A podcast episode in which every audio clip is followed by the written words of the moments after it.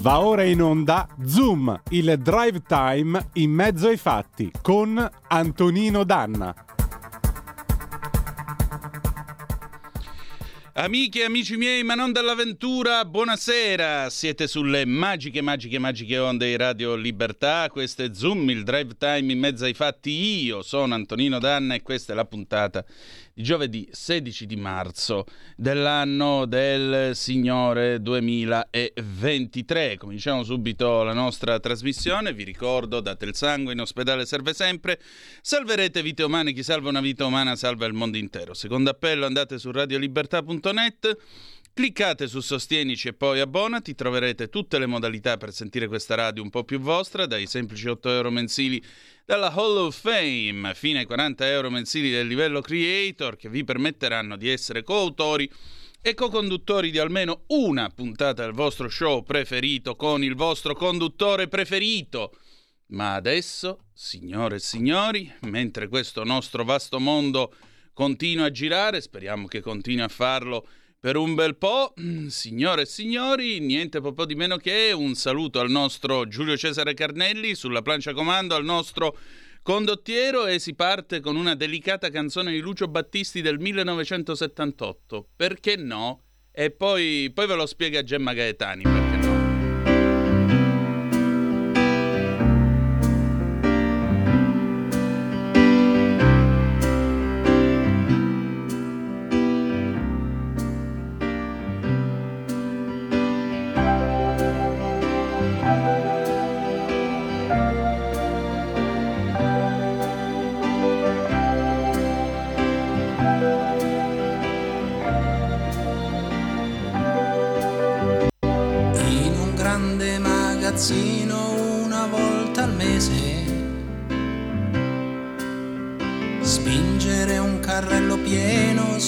Perché no? braccio a te e parlar di surgelati, rincarati, far la coda mentre sento che ti appoggia a me. Prepararsi alla partenza con gli sci e scarponi essersi svegliati presto prima delle sei e fermarsi in trattoria per un panino e restar due giorni a letto, non andar più via.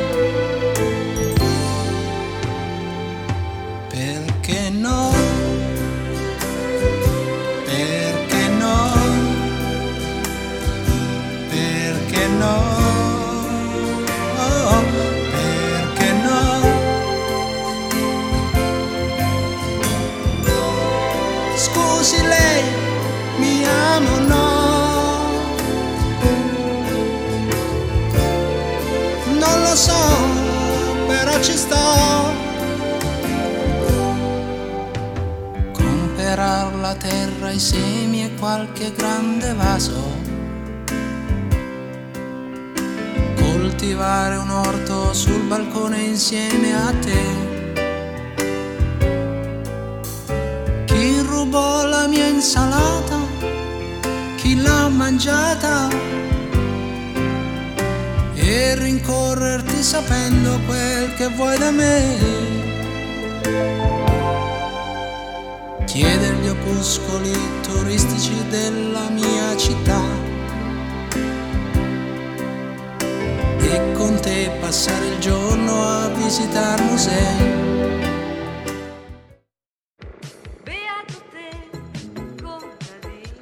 La ragazza di campagna con Gemma Gaetani.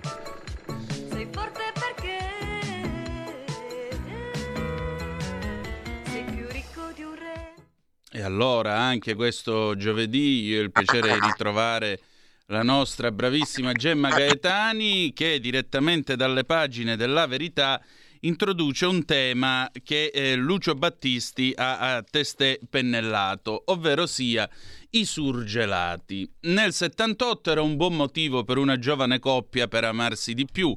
Con i prezzi attuali dei surgelati credo sia un buon motivo per il divorzio, ma ora lo chiediamo a Gemma. Ben trovata. Ciao, ciao Antonino, ciao a te, a chi ci ascolta, chi ci guarda. Giulio, Giulio Cesare, penso sia lui. È lui, è lui. ok. Eh, ma scusa, eh, però c'è questa cosa che io non so di Battisti, cioè ha, ha, parlato dei surgelati in una canzone? Eh sì, perché no? Per questo l'ho messa prima di te e ho detto adesso ve lo spiega Gemma, perché dice eh, andare, insomma, la canzone si apre con questa immagine di questa coppia che camminano tra le corsie del supermercato e parlare di surgelati rincarati. Eh, cavolo dall'album eh, è il disco con nessun dolore del 1978. Sono un po' colpevole perché io conosco alcune canzoni di Battisti, ma non tutte, non è che ho proprio gli album, a parte quelli del secondo periodo, sì, quelli del primo. Quelli no. sono geniali, mia cara. quelli sono eh, stupendi. Infatti, sì. E comunque sì, andare per surgelati, allora diciamo che mentre forse a quell'epoca era ancora diciamo considerata una, un vezzo qualcosa e, e, da alcuni anche una, una cosa sbagliata, e invece oggi dobbiamo dire che il surgelato è diventato parte integrante della nostra spesa. Sì. Eh, io ho notato che in alcuni supermercati forse se c'era il banco pesce il banco carne, il banco salumi, magari dopo un po' non c'è più, mentre invece ho notato che quello dei surgelati, i frigoriferi appunto dei surgelati rimangono oh, stabili e talvolta aumentano anche perché noi compriamo e consumiamo sempre più surgelati. È una storia molto recente comunque quella dei surgelati perché fino agli anni 60 non c'era la possibilità di tenere questi surgelati in casa. È dagli anni 60 che si inizia a diffondere il frigorifero. Pensa che eh, in quegli anni il 13% degli italiani aveva un frigorifero con un vano congelatore e per conservare il surgelato industriale in casa è necessario avere un congelatore. Quindi poi con il passare del tempo eh, che cosa è successo? Che sempre più persone hanno posseduto un frigorifero, sono diventati sempre più comuni i supermercati e eh, la riforniti da una produzione più eh, diciamo industriale che non appunto oh, artigianale eh, e quindi diciamo che questo ha creato le condizioni per l'ampliamento della produzione dei surgelati, che piano piano, piano piano, complice anche il fatto che oggi noi non abbiamo tempo neanche per respirare, tra una e l'altra delle cose che dobbiamo fare, e piano piano anche la più, diciamo, um, tradizionalista delle massaie ha ceduto e ogni tanto qualcosa di surgelato lo compra. Non parliamo poi degli uomini, qui voglio, oggi voglio fare la Ellis Line dei surgelati. no, devo dire che io conosco molti uomini che sono proprio degli appassionati dei pasti già pronti, tipo che ti nominano, le, le loro ricette sono quelle eh, industriali quindi ti vanno quattro salti in padella, cose che io non, non compro spesso, quindi non conosco neanche, le, pa- le, paste allo scoglio, tutti questi prodotti già pronti, so che affascinano molto gli uomini che non sanno e o non hanno voglia di cucinare e, e anche tempo, va detto, eh, ci mancherebbe altro. E quindi sono, diciamo, un po' una consolazione del maschio solo, ecco. Beh, diciamo che in alcuni casi pro- sono prodotti per lo scapolato militante, però ammetto che voglio dire, eh, io sono stato da solo a lungo, eccetera, eccetera, però ho imparato a cucinare e quindi io mi faccio il sugo, so fare la pasta, la carne e così via. Francamente, penso che dopo ti amo ci sia un'altra frase che indica proprio l'affetto verso una persona ed è voglio farti da mangiare, ti preparo da mangiare. Ora, l'idea di preparare da mangiare una persona a cui vuoi bene, coi surgelati, mi mette un po' di tristezza, posso dirlo? Guarda, io ti dico la verità, io non amo moltissimo i surgelati. Ci sono, secondo me, dei surgelati che conviene conoscere e che, e, e che conviene anche avere in casa, perché no? Allora, a parte alcuni gelati molto qua di fattura quasi artigianale e poi spesso ormai troviamo anche quelli magari artigianali ci sono dei supermercati più forniti che hanno proprio il, il, il, ehm, il um, congelatore apposito per questi gelati sì. appunto particolari, magari si, si, trovano quelli locali, non è che li trovi molto lontano diciamo da dove si trova la sede produttiva, eh, però ci sono dei surgelati che in realtà eh, sono dei cibi migliori da alcuni punti di vista del, dell'equivalente fresco, per esempio la carne la carne che eh, molto spesso quando diciamo non puoi spendere tanto per comprare la carne, piuttosto che prendere la carne stoppa, la fettina che poi diventa eh, così e diventa microscopica, no? Che si restringe, eccetera, oppure che ha una consistenza, non so se ci hai fatto caso, ma questo fatto di allevare spesso in maniera un po' più industriale gli animali, poi dà luogo ad una carne finale che non è che sia proprio buona, rimane per esempio stoppacciosa. Allora, in quel caso io ricordo molto bene gli hamburger erano americani una volta, no? Sì. Quei belli hamburgeroni americani alla cipolla, questi gusti a su proprio da americano. Mamma mia, sto sentendo il sapore adesso. Quanti ne ho mangiati io di quelli da bambino? Che avevano però una consistenza molto più morbida, cioè era una carne di una morbidezza, morbidezza che tu non trovavi nel fresco, a meno che non avessi speso tanti soldi, magari anche dal macellaio più che al supermercato. E lì, per esempio, che cos'è che, che, che, sto dicendo? Non è che sono impazzita, è che semplicemente la surgelazione intenerisce, rende più tenere, inizia, diciamo, a una specie di predigestione, pretrattamento delle proteine. E questo su alcune proteine elimina o comunque eh, diciamo relativizza una certa durezza. La stessa cosa avviene anche col polpo. C'è per esempio chi consiglia di far fare un passaggio al congelatore di casa al polpo prima di, mangi- prima di cucinarlo, per, per, proprio per ammorbidirne le carni. Ci sono poi, che ne so, ora no, ne nomino una, non ne sono una patita, però è comunque un grande classico che poi è entrato nella nostra alimentazione, la viennetta chi è che andando a cena una volta non ha comprato una viennetta in vita no? sua?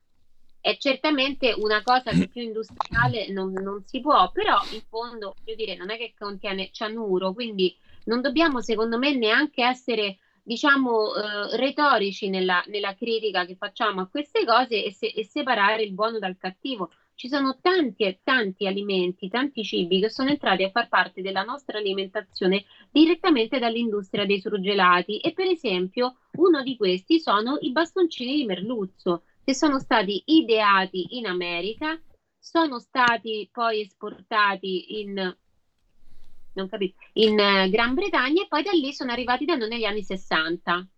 Ecco, quelli tra l'altro ha raccontato Enrico Vaime in un'intervista a Sabelli Fioretti che Marcello Marchesi, che fu questo grande eh, umorista e scrittore nonché autore di cinema, eh, lui faceva la famosa macchietta del Signore di mezz'età Spesso quando erano fuori a cena, siccome la moglie lo teneva a stecchetto, si mangiava direttamente i surgelati e Vaime lo sentiva far scrocchiare i surgelati dalla fame che il povero Marchesi doveva patire. Però abbiamo una telefonata, Gemma, ti chiedo scusa.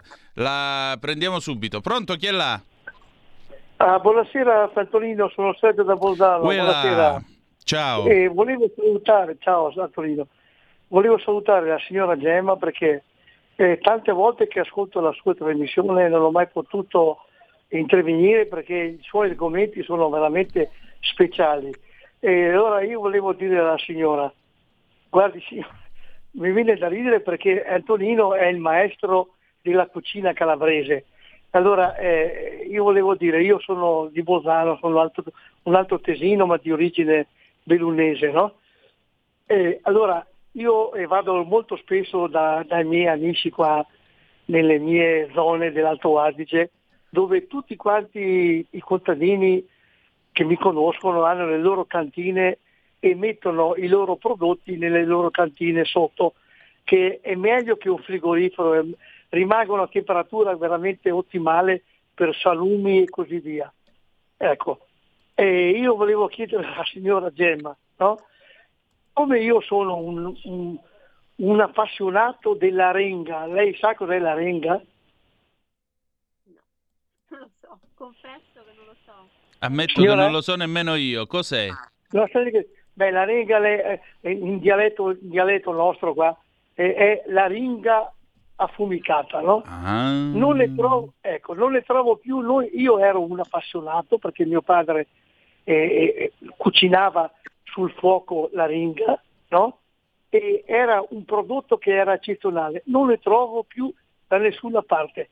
Siccome lei è una conoscente di queste cose, mi sa dire dove posso pro- trovare questo prodotto? La ringa affumicata, Gemma. Diamo una mano.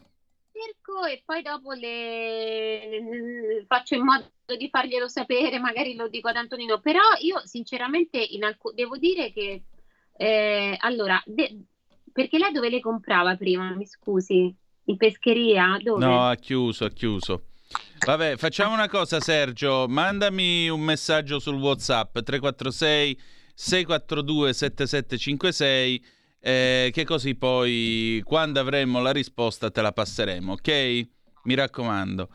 E insomma, i nostri ascoltatori non siamo proprio nel surgelato, però anche in effetti anche l'affumicato è un suo modo di conservare i cibi.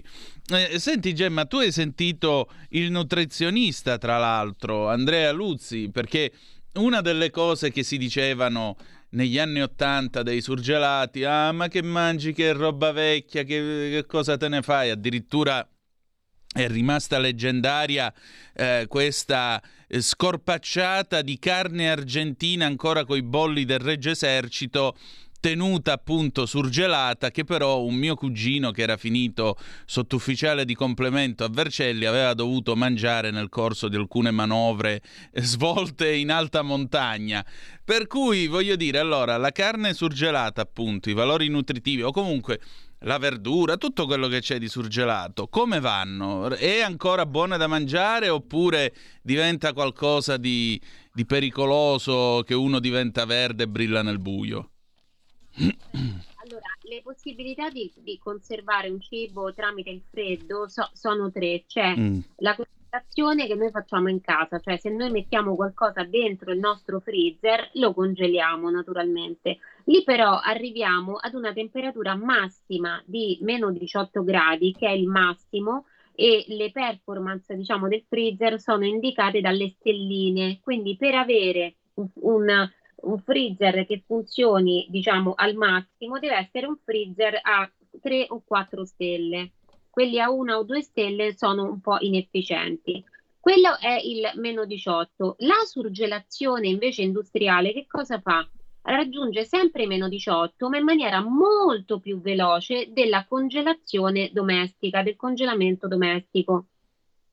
Ecco perché se noi facciamo il gelato in casa e lo mettiamo nel nostro congelatore, lo troveremo poi con dei cristalli di ghiaccio più grandi di quelli che invece sono microscopici e quindi invisibili, che eh, troviamo appunto che hanno surgelato il gelato della vaschetta che compriamo al supermercato. È molto più morbido, non solo perché ci mettono una serie di cose che noi magari in casa non, non ci possiamo mettere, ma anche perché la sur- la surgelazione domestica è molto più veloce. La temperatura è sempre la stessa, però la- viene raggiunta molto più velocemente e questo fa sì che si geli molto prima il, il, ehm, la materia proprio del cibo e non l'acqua o l'aria contenuta diciamo tra le molecole di questa, di questa materia. E poi c'è l'abbattitore che va ben oltre i 18 gradi, molto più velocemente rispetto appunto alla alla velocità dei precedenti due e che serve, l'abbattitore serve in realtà per eh, abbattere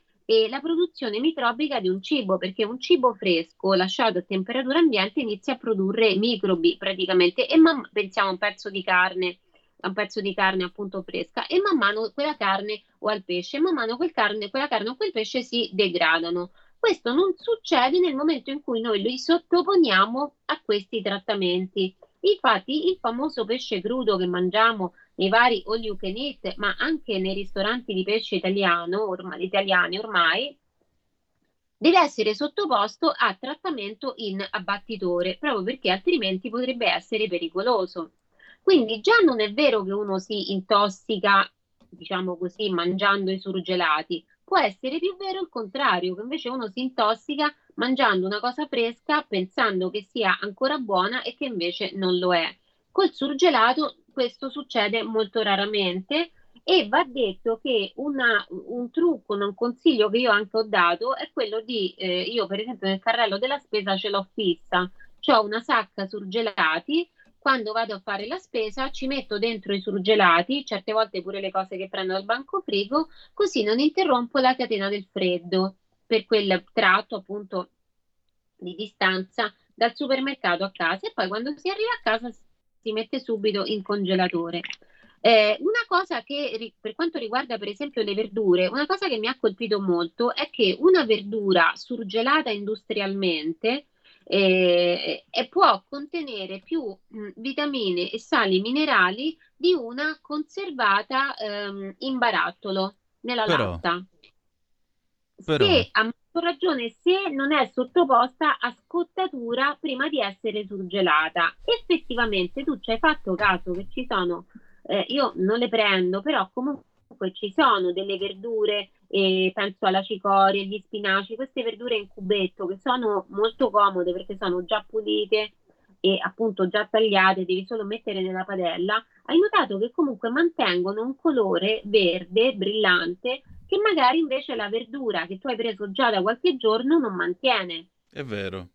La verdura fresca. Quindi in realtà il nutrizionista ci ha detto di evitare, diciamo, i surgelati, quelli che nominavamo prima, cioè di evitare di mangiare a colazione, a pranzo e a cena eh, prodotti, eh, in, diciamo, pasti con piatti completi già pronti. Quindi se io mi metto a mangiare pranzo a cena risotto surgelato e poi la frittata surgelata, mangio sempre così, allora diciamo che ci possono essere dei problemi. Se invece noi mangiamo, prendiamo gli ingredienti che poi elaboriamo noi, soprattutto per quanto riguarda la, fru- la verdura o eh, la carne o il pesce, non c'è nessun problema. Certo, poi qui entra in campo un discorso che non riguarda il nutrizionista, e cioè è molto raro trovare pesce italiano surgelato.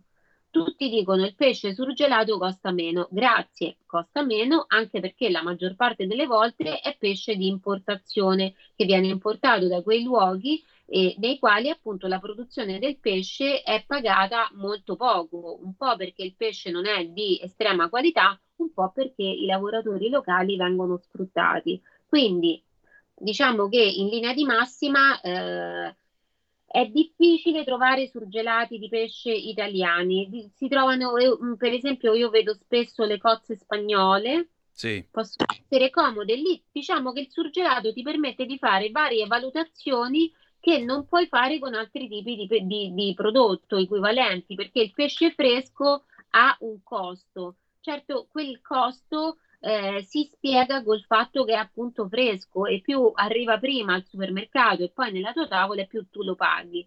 Con eh, il surgelato questo aspetto diciamo del dover pagare la freschezza immediata è cancellato perché il pesce viene surgelato e va detto che questo ce l'ha spiegato ehm, la, ehm, la produttrice del tonno Iasa ci ha spiegato che molto spesso i, i sur, il pesce viene anche surgelato semplicemente, scusa, surgelato sì, semplicemente per il tempo di trasporto dal mare, proprio da quando viene pescato alla poi eh, alla, all'arrivo appunto per la vendita nei mercati, nei supermercati o anche per la produzione appunto come fanno loro di tonno. Quindi loro comprano questi tonni, anche tonni stranieri, perché loro usano sia tonni stranieri sia tonni italiani, comprano questi tonni che vengono immediatamente surgelati a bordo e anche lì ci ha spiegato che più la eh, surgelazione è veloce e più eh, diciamo quel tipo di pesce costa.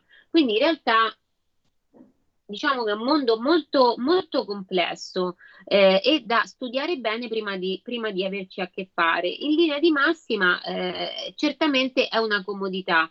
Il surgelato è una comodità, non, eh, non è sinonimo di eh, cibo scadente, perché non ci sono semplicemente per il fatto che non ci sono conservanti aggiunti di solito. quelli che invece noi troviamo nelle latte. Quelli potrebbero essere considerati, diciamo, un po' più ehm, di qualità leggermente inferiore. Eh, proprio perché lì si deve usare per forza del conservante, perché tu devi conservare questo, questa verdura eh, fresca o appunto scottata e non hai, diciamo, il trucco quasi magico della surgelazione per farlo. Quindi diciamo che tra i piselli in latta e i piselli surgelati da eh, poi cuocere a casa sono sicuramente, sicuramente preferibili i secondi. Certamente mm, spieghiamolo perché non vorrei diciamo assolutizzare dei concetti che non sono poi così assoluti. Non muore nessuno se mangia sempre solo i piselli in latta, ci mancherebbe altro. Però dico, se proprio dobbiamo andare a spaccare il capello in quattro e valutare no? la genuinità e quindi la conseguente qualità dei prodotti, sicuramente il surgelato è più puro, ecco, in realtà, rispetto ad altri tipi di conserve. Gemma, nell'avviarci alla fine di questo spazio, una domanda, anzi due. La prima, eh, quando io tiro fuori il surgelato dal freezer, lo devo lasciare scongelare oppure direttamente nel forno a 220 gradi? La seconda, che cosa c'è di buono in una gemma in cucina sabato? Allora, quando tu lo tiri fuori, se vuoi fare all'antica, che fai? Lo lasci a temperatura ambiente e quello si scongelerà in una buona manciata che può essere perfino una decina di ore. Allora io faccio raramente così, io preferisco eh, decongelarlo in microonde perché mm. io sono un po' una, non mi dispiace, devo dire, il microonde, alcune funzioni del, del microonde, oppure ci sono dei surgelati che proprio per evitare questo, perché quando tu lo, lo scongeli, quello ricomincia a produrre no, a, a batteri. Allora, per, per, evitare questo, ci sono dei surgelati che tu metti a cuocere direttamente dopo che li hai estratti dal congelatore. E ci sono persino da microonde, cioè la famosa busta di surgelati con la scritta microondabile. Esattamente. Che tu metti la busta, manco apri la busta. No. Direttamente nel microonde così. Sì, generalmente sono anche contorni di verdura questi qui. Sì, sono di solito i legumi. Questi mm. legumi sono microondabili, cioè tu prendi la busta e la metti direttamente in microonde. E... Però ti voglio dire una cosa che mi fa sorridere. Dimmi. Io ho evidenziato questo sempre per dare, diciamo, degli spunti di riflessione. È, è, è, ovvio che è meglio il fresco, no? Anche perché ce lo puliamo noi, lo facciamo noi, eccetera. Perché vuol dire, diciamo, eh, procacciarsi il cibo in maniera più tradizionale, quindi anch'io sono per il fresco. Però riflettiamo magari sul fatto che il surgelato ha questa capacità di trasportare il prodotto di stagione lungo tutte le altre stagioni e anche un prodotto locale fuori dal luogo in cui questo nasce. Per esempio, io quando vado al supermercato, in fondo mi fa piacere vedere le olive ascolane, eh, i suppli, magari non sono proprio esattamente quelli che mangerei appunto nei luoghi in cui questi sono stati ideati, ci sono perfino le polpette di melanzane che sono un po' un fake di quelle calabresi sì. fantastiche che si fanno da te, no? Però diciamo che se vogliamo fare proprio gli, gli, gli ottimisti, ottusi, quelli che vogliono trovare per, a tutti i costi il lato positivo nelle cose, in fondo questo è anche diciamo un esportare una ricetta altrove, magari uno appunto di Bolzano assaggia, come il signore che ha chiamato prima, assaggia il primo supplì alla romana eh, surgelato e, e piano piano poi va a scoprire quello vero. E poi un'altra cosa molto simpatica è che pensa a noi non, non, esportiamo i frigoriferi agli eschimesi, i congelatori agli eschimesi, quello no, ma noi esportiamo la pizza americana agli americani adesso. Mamma mia, que- non mi dire quella cosa lì con l'ananas sopra. Eh, no, no, con ah, l'ananas. Meno male. La pizza, quella, quella con... Cioè abbiamo fatto un accordo praticamente per cui c'è un accordo eh, sai che non si, può, non si, potevano esportare carni crude sì. praticamente in, in, America. Noi abbiamo fatto un accordo, e questo è un bel colpo secondo me, abbiamo raggiunto un accordo per cui potremo esportare la pizza pepperoni, quella che piace tanto agli americani, pepperoni poi è il nome del salame piccante calabrese, quindi che però loro chiamano pepperoni, per uno strano, probabilmente perché è un salame appunto piccante, quindi loro usavano peperoni come sinonimo di peperoncino. Quindi eh sì, peperoni, pipareio, sì. Ecco, non vuol dire peperoni, ma vuol dire salame piccante. Quindi noi, grazie a questo accordo, potremo esportare le nostre pizze italiane con la nostra carne, appunto la nostra salsicciotta sopra anche agli americani. Quindi questa è una cosa che mi ha fatto molto, molto sorridere. Insomma, anche nel campo dei surgelati vinciamo delle piccole battaglie. E invece per quanto riguarda una, una gemma in cucina, eh, sarà contento di sapere l'ascoltatore dell'altra volta che aveva scritto se ci sta ascoltando, quello che aveva detto, eh, ma perché parlate della fontina e non del, non del bagos? Che io sabato parlerò proprio del bagos. Oh, molto bene. Molto Facciamo bene. i lombardi non soltanto col bagos, ci sarà anche un libro lombardo. Eh, quindi mi, mi, permetterò di fare diciamo l'ambasciatrice lombarda pur non essendolo però sarà una puntata diciamo all'insegna della, della Lombardia e allora, meglio di così, che cosa volete? Io voglio ringraziare la nostra Gemma ancora una volta per la sua presenza qui con noi, il suo bel contributo. Vi ricordo sabato ore 11 su questa rete una gemma in cucina lunedì la troverete come sempre con salute e benessere sulla verità. Gemma grazie come sempre. Grazie a te Antonino. Un saluto caro a tutti grazie a giovedì. Grazie. Noi andiamo in pausa e torniamo tra poco. Stai ascoltando Radio Libertà la tua voce libera senza filtri né censure la tua radio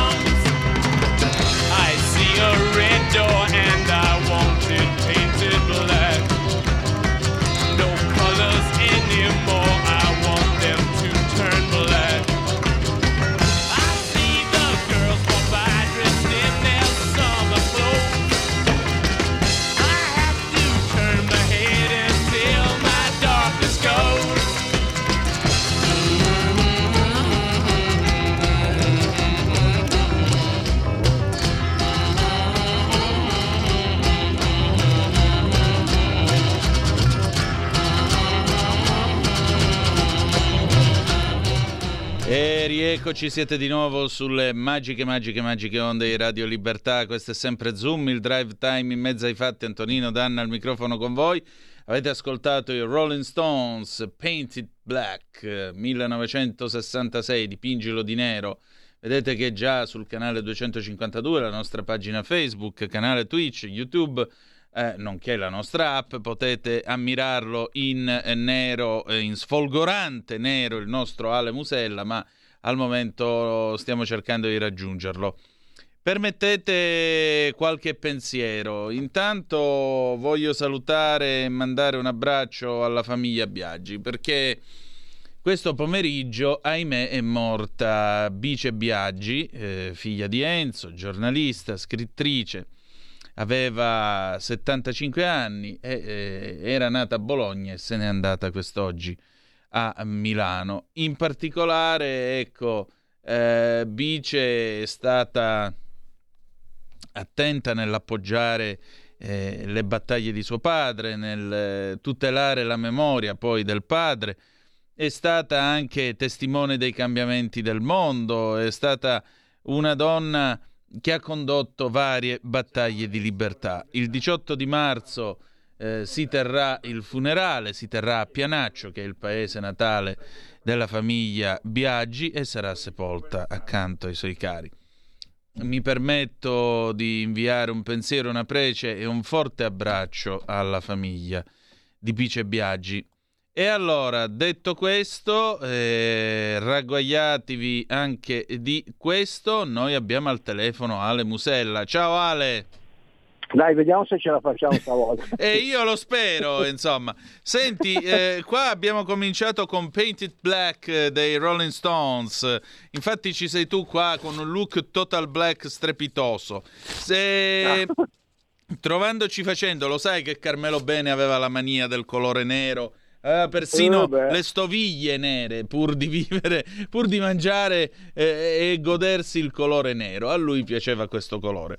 Senti... Eh, ma è molto teatrale, lo sai che il nero in, to- in, teoria ti toglie dalla tua comfort zone e ti lascia la possibilità di interpretare quello che vuoi proprio perché sei azzerato in una totalità del nero questo era mm, anche il motivo per cui Giovanni Gastel adorava fare i suoi ritratti eh, pretendendo la lupetto nero da tutte le persone. Meraviglioso. Senti, allora, noi cominciamo questa nostra chiacchierata e andiamo a recuperare il tema della volta scorsa quando il telefono non ci ha aiutato. Design versus arte, design contro arte. Cos'è design, cos'è arte? La lettera 22 che è esposta al MoMA è arte o è design? È design. Allora, mm. tutto quello che non è funzionale potrebbe essere arte, tutto quello che è funzionale o comunque anche complemento d'arredo eh, potrebbe essere comunque uh, considerato design. Okay? Poi sì. questo a grandi linee.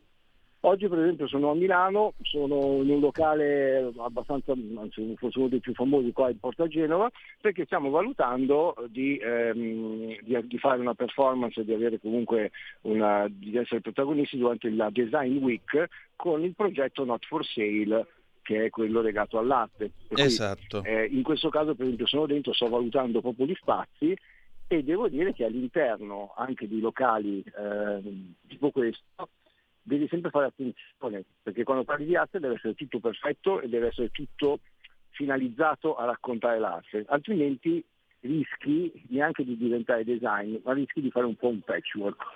Per cui quando si fanno queste cose qua bisogna sempre essere estremamente precisi nell'allestimento nelle cose di questo tipo qua, perché il design può passare anche veloce. Quando racconti l'arte, l'arte non può passare inosservata, o quantomeno eh, merita di essere spiegata quando la esponi. Sì. Poi non vuol dire che tu per forza sempre riesca a farlo. Il design normalmente no, perché il design è più intuitivo e per cui le persone che lo guardano, proprio perché di solito gli oggetti di design nascono per avere una funzionalità, è, più facile che venga compreso senza che tu lo debba spiegare, ha un'utilità. Okay? Mm. questo è il concetto. Poi se parliamo invece per esempio a, mm, adesso a fine mese dovremo aprire uno, uno spazio tra arredo e design a Pescara, a quel, in quel punto lì invece ci sarà una parte dedicata all'arte, ma solo esclusivamente perché? Perché allora l'arte può diventare un ottimo complemento d'arredo nel momento in cui la persona che viene per arredare casa si lascia consigliare e allora tu per mano lo porti nel mondo dell'arte. Allora in quel caso il design e l'arredo può diventare propedeutico per presentare l'arte, cosa che invece normalmente se tu entri in una galleria d'arte entri per vedere un'opera. E ti dirò di più, eh, chi vuole comprare arte, chi fa il collezionista, di solito quando va a vedere le mostre va a vedere per vedere, difficilmente va a comprare, perché chi va a comprare, te l'ho detto tante volte, di solito sa che cosa vuole, va prima della mostra o comunque non ha necessità di andare in una galleria per sapere che cosa vuole, a meno che non sia una vendita emozionale, allora tu dici mi piace, eh, ho la possibilità, ho i soldi in tasca, perché mi piace quello lo prendo. Però spesso e volentieri quando è una vendita emozionale neanche gli devi spiegare che cos'è l'arte, perché non, perché non gli interessa nel senso che comunque sia è vista e finalizzata in quella maniera lì. Per cui sai, arte e design vanno sempre, adesso sempre di più a braccetto, però bisogna fare una, una netta distinzione. Prima di tutto il design è una, una riproduzione, cioè, di solito non c'è un oggetto singolo eh, che parla di design, di solito è sempre ripetito, eh, ripetuto, per cui è nato per essere eh, industrialmente riprodotto, mentre invece l'opera d'arte per antonomasia è un pezzo unico. Già questo è, un, è una differenza fondamentale. Il design nasce per essere fruibile, per essere comprato da tutti. Ci sono degli oggetti di design bellissimi di Stark, tipo per esempio il, um, il Splemagrumi che sembra un ragno, che è anche lui esposto al MoMA, è considerato sì. un'opera d'arte, però molti ce l'hanno in casa perché è stato prodotto, se non sbaglio, da Alessi e alla fine costava 60 euro. Okay? Per cui capisci che viene preso, ci sono anche delle sedie, um, la, la sedia a spaghetto, quella che chiunque di noi ha avuto sotto il sedere quando era piccolo perché la nonna ce l'aveva, hai presente mm. quella che Come no? C'era pure nei bar. Eh? C'era pure nei bar, quella di Cordino, no? Esatto, quella lì. Anche quella esposta anche quella è esposta alla, mm, al MoMA, perché comunque è un pezzo importante di design, eh, però se tu, pre- se tu, hai un pezzo di design del genere degli anni 70 che è rimasto da solo può avere un valore, ma quella è diventata importante e la conoscono tutti proprio per l'estrema divulgazione che ha avuto, per cui non è un pezzo unico. Quello che è esposto è il primo pezzo degli anni 70 per far vedere l'idea che ha avuto questa persona qua, però è molto diversa, capito? I pezzi di design, eh, di antiquariato, di modernariato, hanno un pezzo magari un prezzo importante, ma perché hanno segnato un'epoca, però non hanno un prezzo importante perché sono legati al mondo dell'arte. Sono due concetti un po' diversi. Chiaramente. E, diciamo così, mh mm, quanto si gioca sull'equivoco per piazzare dei prodotti o fregare qualcuno? In che senso fregare qualcuno dici? Eh beh, io ti vendo per opera d'arte un oggetto di design. Cioè, faccio un mm, esempio allora, banale. Chi ti propone allora, chi ti propone il design te lo deve proporre spiegandoti la differenza e magari ti facendotelo comprare anche a un prezzo importante, ma spiegandoti che magari è un pezzo realizzato negli anni 60, può essere numerato eh, e allora ha un senso. Però difficilmente uno ti vuole vendere un pezzo di design trasformandolo in pezzo d'arte. Eh, mm. È anche vero che in alcuni casi ci sono, mm, soprattutto sulle sculture, sull'oggettistica, che poi vengono riprodotte in, eh, in, molti pezzi, a quel punto non ti stanno più vendendo l'opera d'arte perché ti dicono è una scultura di, ma se tu superi un certo numero di riproduzioni entri comunque dalla porta principale per diventare design.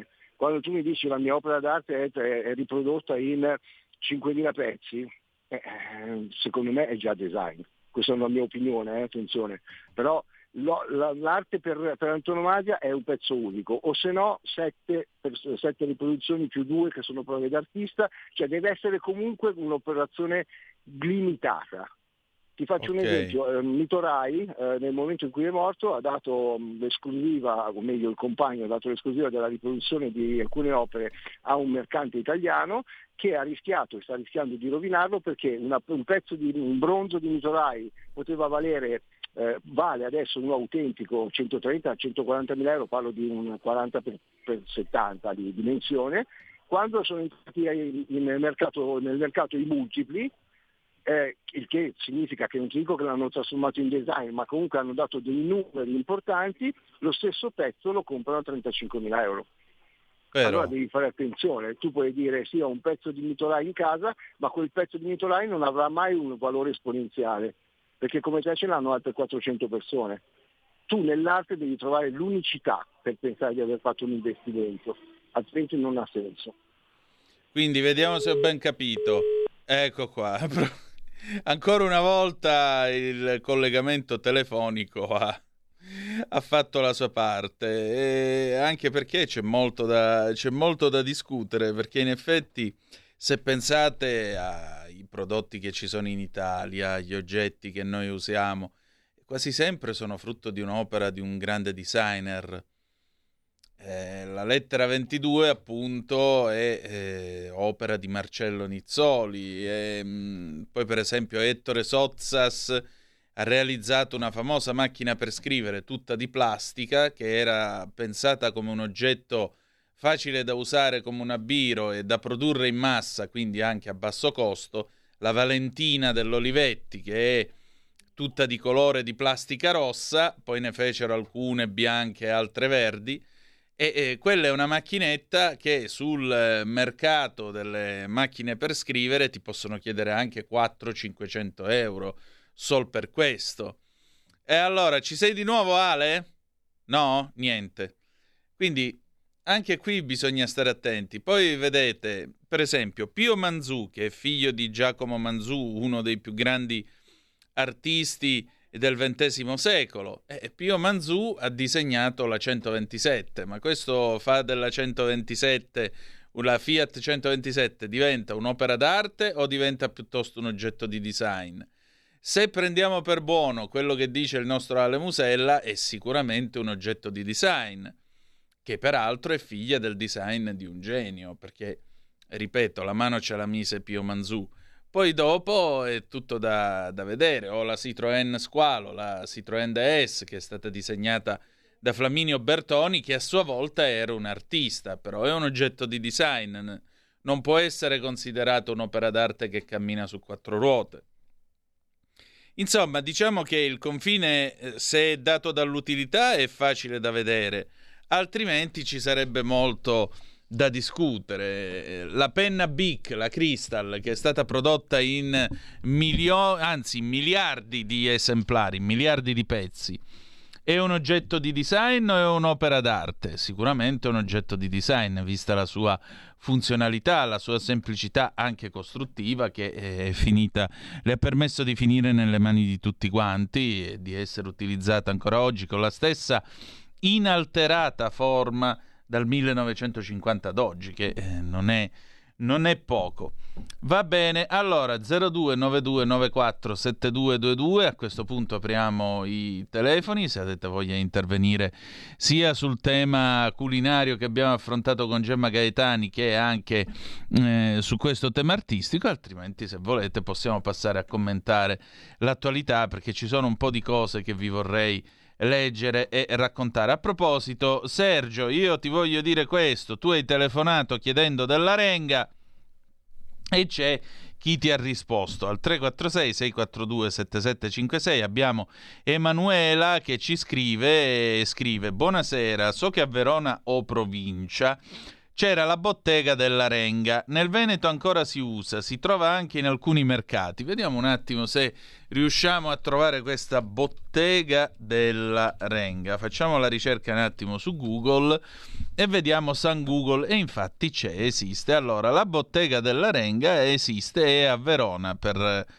eh, è a Verona, Piazzetta del Porto 12 per la precisione. Poi il resto lo trovate Mm, c'è anche una recensione su TripAdvisor. Ehi, no, veramente ce n'è a 31. Quattro palle di media. Ehi, ragazzi, eh, qua è anche un locale niente male, perché trattoria davvero eccezionale con menù locale, diversi piatti a base d'aringa, renga davvero super. Non, par- non parliamo dei prezzi, bla bla bla, vabbè. Insomma, abbiamo anche risposto, credo, alle richieste del nostro ascoltatore se avete qualche altra richiesta da avanzare, siamo qua per questo, insomma.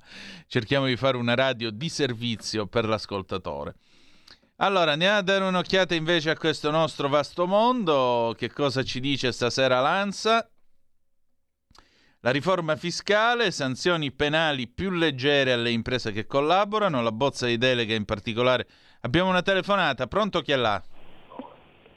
Ah, dottore Danna, Ui, Vittorio, ciao, dimmi. Antonino, scusami l'altra volta, mi sono prolungato e sono mortificato, non ho trovato più. Non ti preoccupare, Senti, ti volevo dire sulla te- no, perché tu sei una, una, squisita persona, una persona degnissima di, di, di, una sopportazione di educazione unica e te lo devo dire complimenti. Ecco. E allora, è la verità. Ti volevo dire solo una cosa, una riflessione. Io batto sempre là dove mi interessa Oggi ho, ho sentito la dichiarazione del segretario della CGL, mm. il, il, famoso, famoso cosa del metalmeccanico, vedo che è Landini, mm. sì. il quale attaccò violentemente la destra, cioè la destra, purtroppo siamo noi populisti, no? e dicendo sugli scaglioni fiscali va bene, potete ora, però io ancora non conosco gli scaglioni, quindi non posso, non lo so ancora, vedremo quando pubblicheranno, no? Sì. Però quello che mi è disposto è che adesso lui è sul sentiero di guerra, perché ci hanno rotto le scatole, testualmente ha detto questo. E adesso vediamo su Sidessi e tutte queste cose, perché stanno sottraendo, una parte è vera, ma per 10 anni, 15 anni di gestione dicendo sinistra, ci hanno ridotto in queste condizioni e ora vogliono risolvere il problema. È tutto la strumentazione, speriamo che le persone capiscono, perché praticamente io farei una domanda da buon sindacalista, che io mi ricordo CGL, elettrici, va bene? Mm. Dai. Io mi ricordo che i signori della CGL, forse anche gli altri, quando c'era la famosa contribuzione, loro mettevano il minimo dei salari, dipendente dalla CGL. Nell'ultimo tempo ci mettevano i contributi normali, si pigliavano la pensione regolare. Ora è possibile che uno dalla CGL, io vorrei capire, qual è la sua pensione come segretario nazionale della CGL, perché ne escono, credo, non sono sicuro, intorno a 7.000 euro, quindi quanti contributi dei collaboratori si sono pigliati per mettere tutti questi contributi? A tempo pieno fuori del, dei metalmeccanici, quante contribuzioni ha avuto, quale pensione piglia, certo è, è, normale che appena esce dalle CGL va a coprire il posto di onorevole, come hanno fatto Cofferati, come ha fatto la Mussi, e come hanno fatto tutti gli altri. Solo questo. Sarei felice di sapere quando attualmente piglia lui di stipendio come parla di un lavoratore che sta morendo dalla fame. È facile poter parlare di questo. Buona serata, vedi tu, io da rogna. Beh, questo Scusami. lo vorremmo sapere tutti quanti, ma guarda, ti dico la verità, cioè i sindacati in Italia, mm, i sindacati chi rappresentano oggi? Me lo spiegate? Parlo a voi, sorelle e fratelli della partita IVA. Voi vi sentite rappresentati dal sindacato? Il sindacato tutela i vostri interessi? I vostri interessi li tutela per caso la Schlein? Una miliardaria svizzera? Ve li tutela lei? Cioè, chi è che tutela gli interessi del, del mondo? Che si fa un mazzo così con la partita IVA? Ve lo chiedo, eh, lo chiedo a voi piccoli imprenditori, voi vi sentite rappresentati dal sindacato? Ritenete che il sindacato rappresenti e tuteli i vostri interessi quando la mattina alle 5 e mezza tirate sulla Claire del vostro, eh, che può essere piccolo stabilimento, della vostra falegnameria, della, della vostra attività di calzolaio, il bar, il ristorante e così via? O della vostra palestra? Voi vi sentite rappresentati? Io no.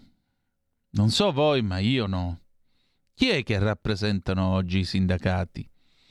Chi ha un posto fisso con tutte le garanzie sopravvissute eh, che dovevano essere per tutti e che per tutti non sono state, dello statuto dei lavoratori? Rappresentano i pensionati, rappresentano cioè delle situazioni che sono consolidate, delle situazioni che sono peraltro, diciamolo pure, facili da giostrare perché alla fine quelle sono le logiche e quelle sono le cose da fare. Dopodiché tutto quel mondo che è stato creato negli ultimi vent'anni, precari, lavoro somministrato, lavoro interinale, Cococò, Cocopro, stage, partite IVA, tutta questa roba qua è assolutamente indifendibile nei loro schemi. È impossibile da rappresentare, impossibile da tutelare, impossibile da difendere. Questa è la verità dei fatti. Questa è la verità dei fatti.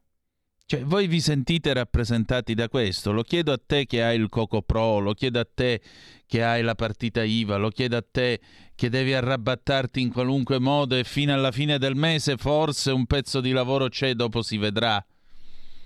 Questa è la cosa.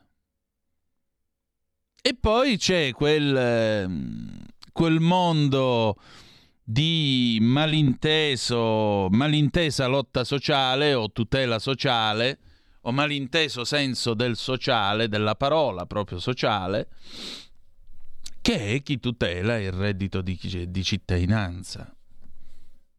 Cioè qui anziché cercare di creare delle regole semplici che valgano per tutti e che permettano a tutti di avere un lavoro con un minimo di tutele, garanzie, l'assistenza medica e una sana e una dignitosa sanzione, eh, pensione di vecchiaia, pensione di vecchiaia o quello che sarà per avere diritto a un'esistenza dignitosa, qui c'è solo una parte che viene ancora tutelata con degli schemi che sono figli degli anni 70-80, quando c'erano le vacche grasse, e un'altra parte, e siamo molti di più, che non hanno la benché minima tutela e siamo figli del mondo venuto dopo gli anni 2000 la generazione 1000 euro e così via. Questo è. Quindi voi vi fidate? Io no, detto con molta onestà. Andiamo in pausa, poi torniamo con Gioacchino Rossini, Tutto cangia il Celsabella, dalla prima della scala del 1988, diretta dal maestro Riccardo Muti. Che vi pare che siamo gli ultimi della classe qua? Oh, a tra poco. La tua radio è ascoltabile anche con la televisione in digitale. Sul telecomando della televisione digitale o del tuo ricevitore digitale puoi scegliere se vedere la TV o ascoltare la radio. Risintonizza i canali radio e troverai anche Radio Libertà, canale 252.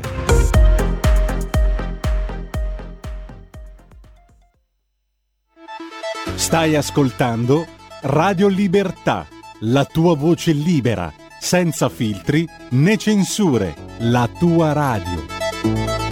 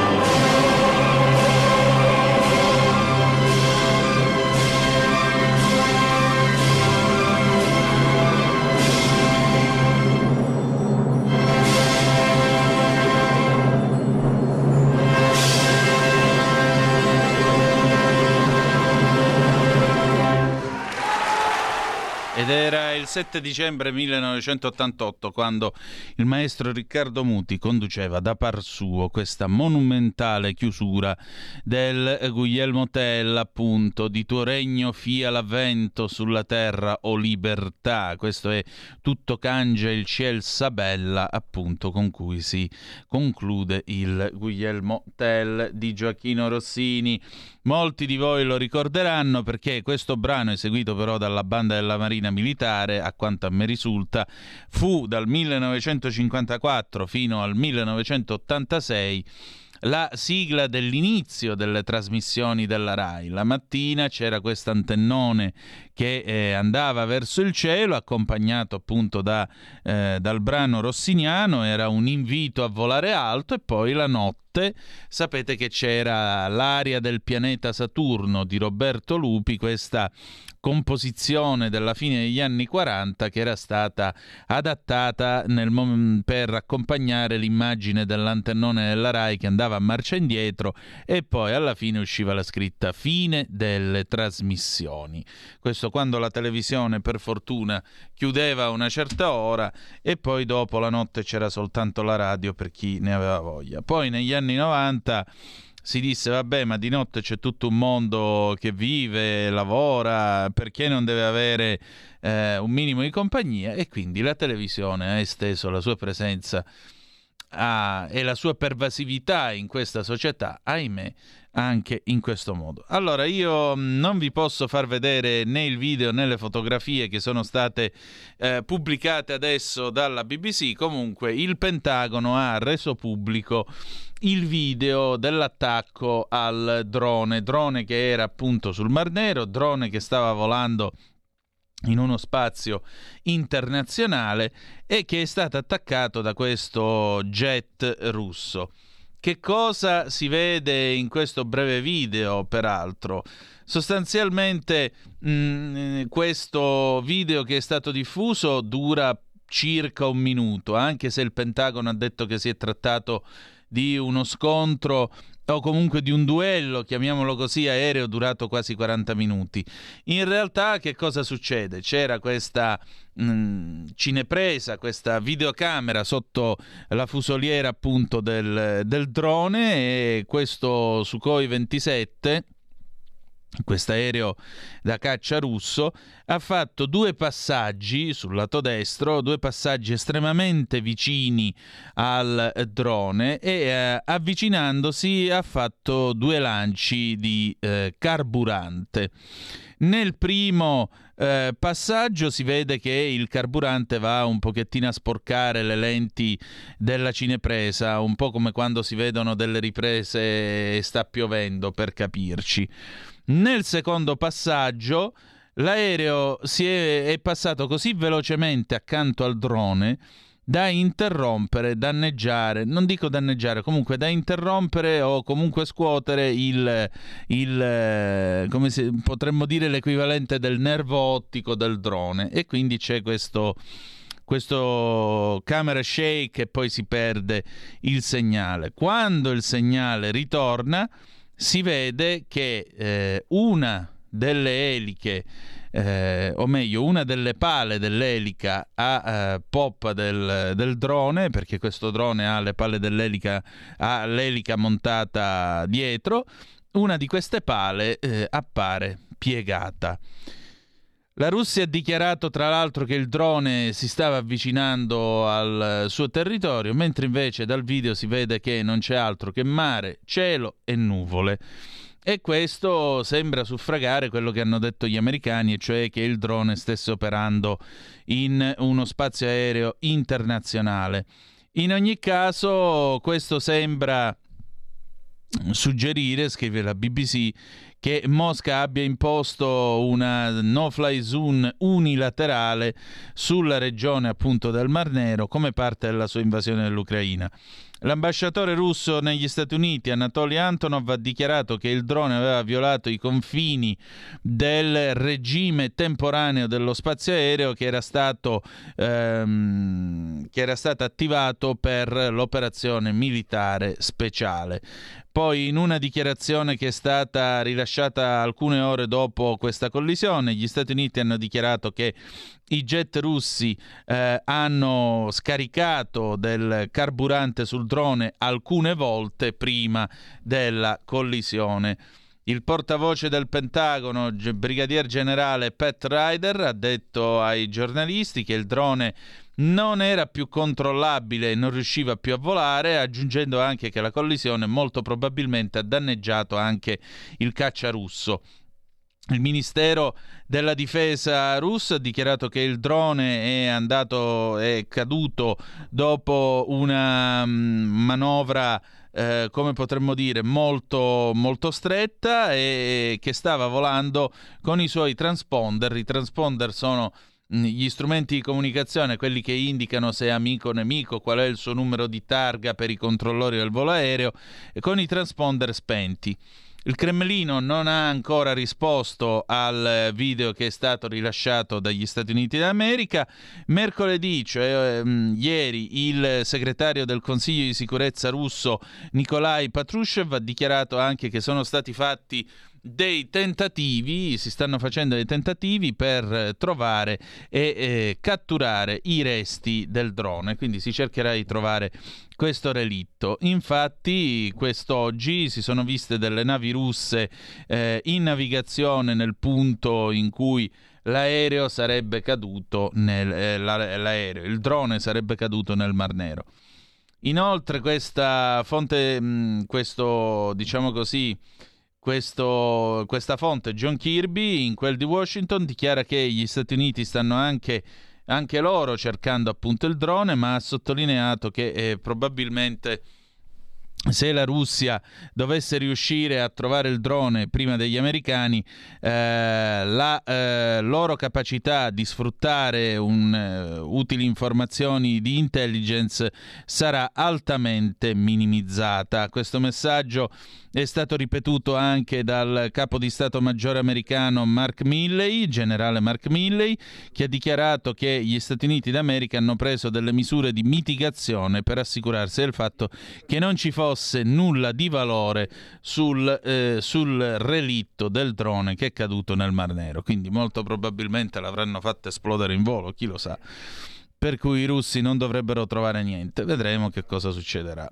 Questo è quello che eh, vi diciamo mh, sulla base delle informazioni che sono state rese pubbliche dagli americani e delle analisi da parte della, della eh, BBC inglese. Mm, vedremo, vedremo che cosa succederà. Nel frattempo i polacchi, già che c'erano, hanno spedito quattro dei loro aerei caccia direttamente agli ucraini che ne faranno uso. Invece Biden, che è stato informato di tutto questo, ha detto che comunque lui per il momento non manderà gli F-16.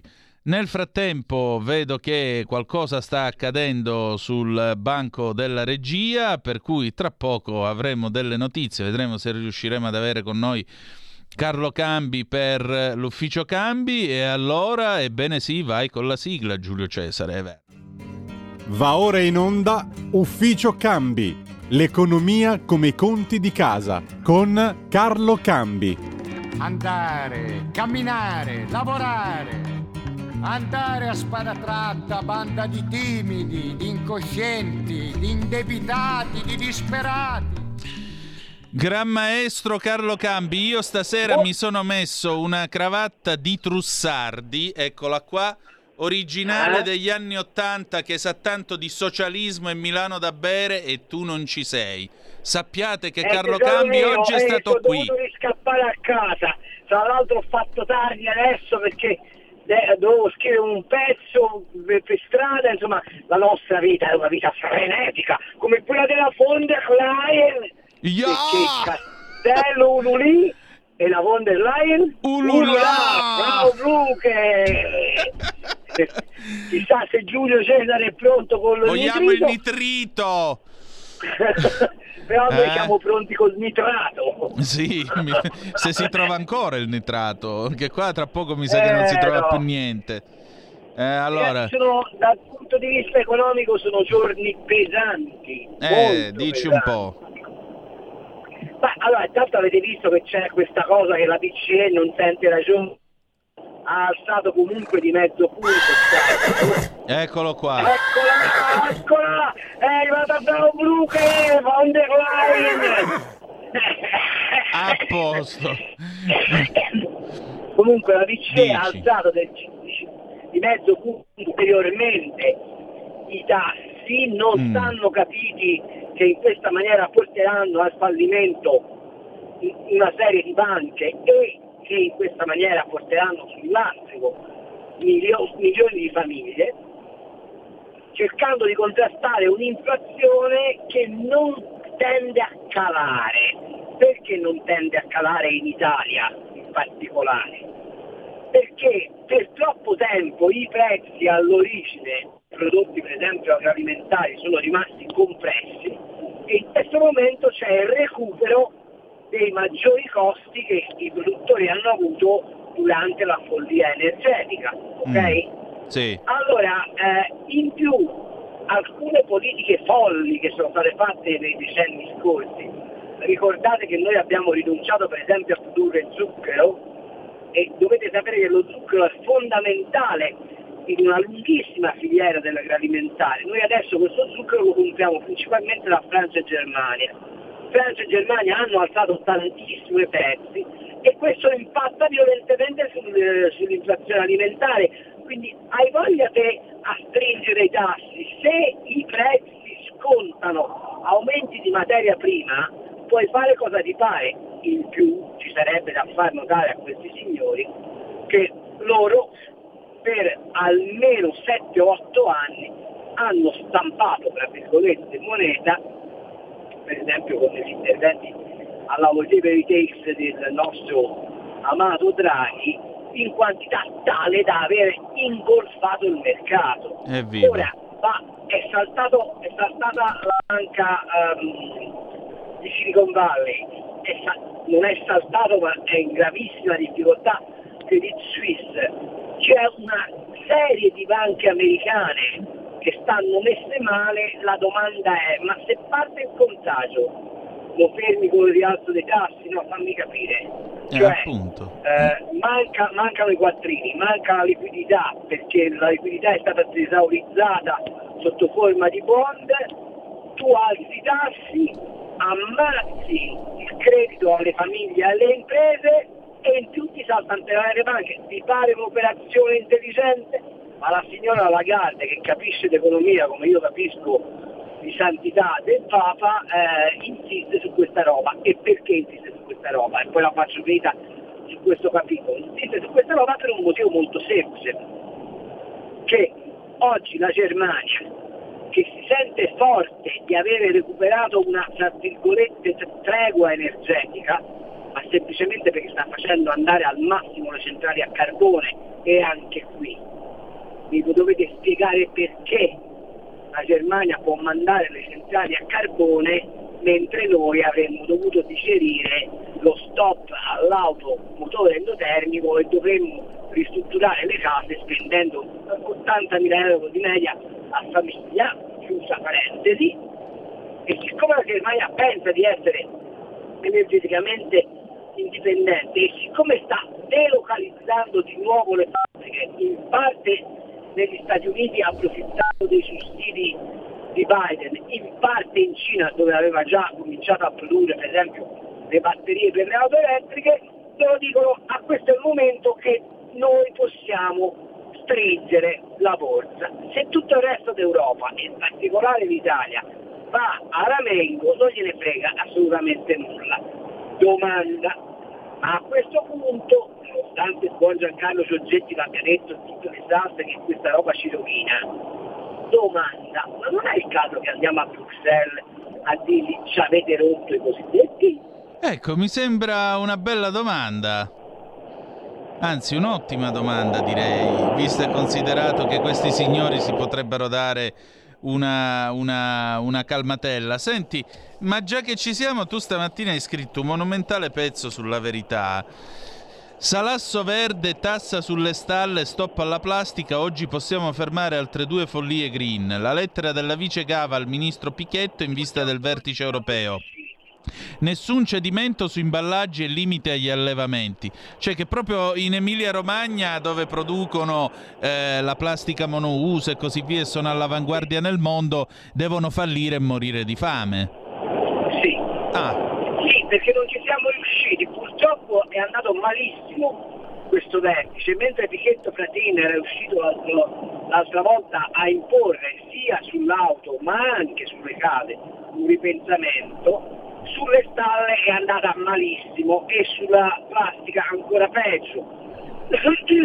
L'unica speranza è che siccome questo si tratta come dire, di un documento di compromesso, che deve poi essere esaminato dal Parlamento europeo, che poi deve essere di nuovo ridiscusso fra Parlamento europeo, Commissione europea e Consiglio europeo, si spera di riuscire a modificarlo, ma la Cina è pericolosissima.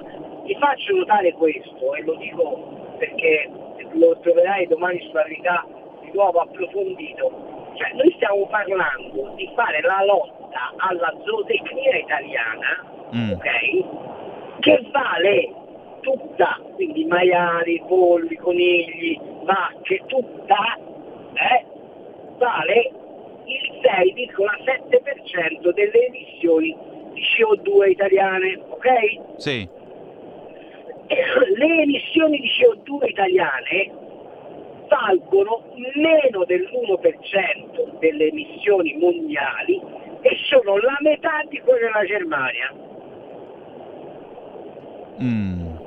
Parliamo di 400 milioni di tonnellate di CO2 in Italia, 970 milioni di tonnellate di CO2 Germania. Però quelli che fanno schifo siamo All'interno di quei noi. 400 milioni di tonnellate italiani, la zootecnia ne, ne mette meno del 6%. Ecco.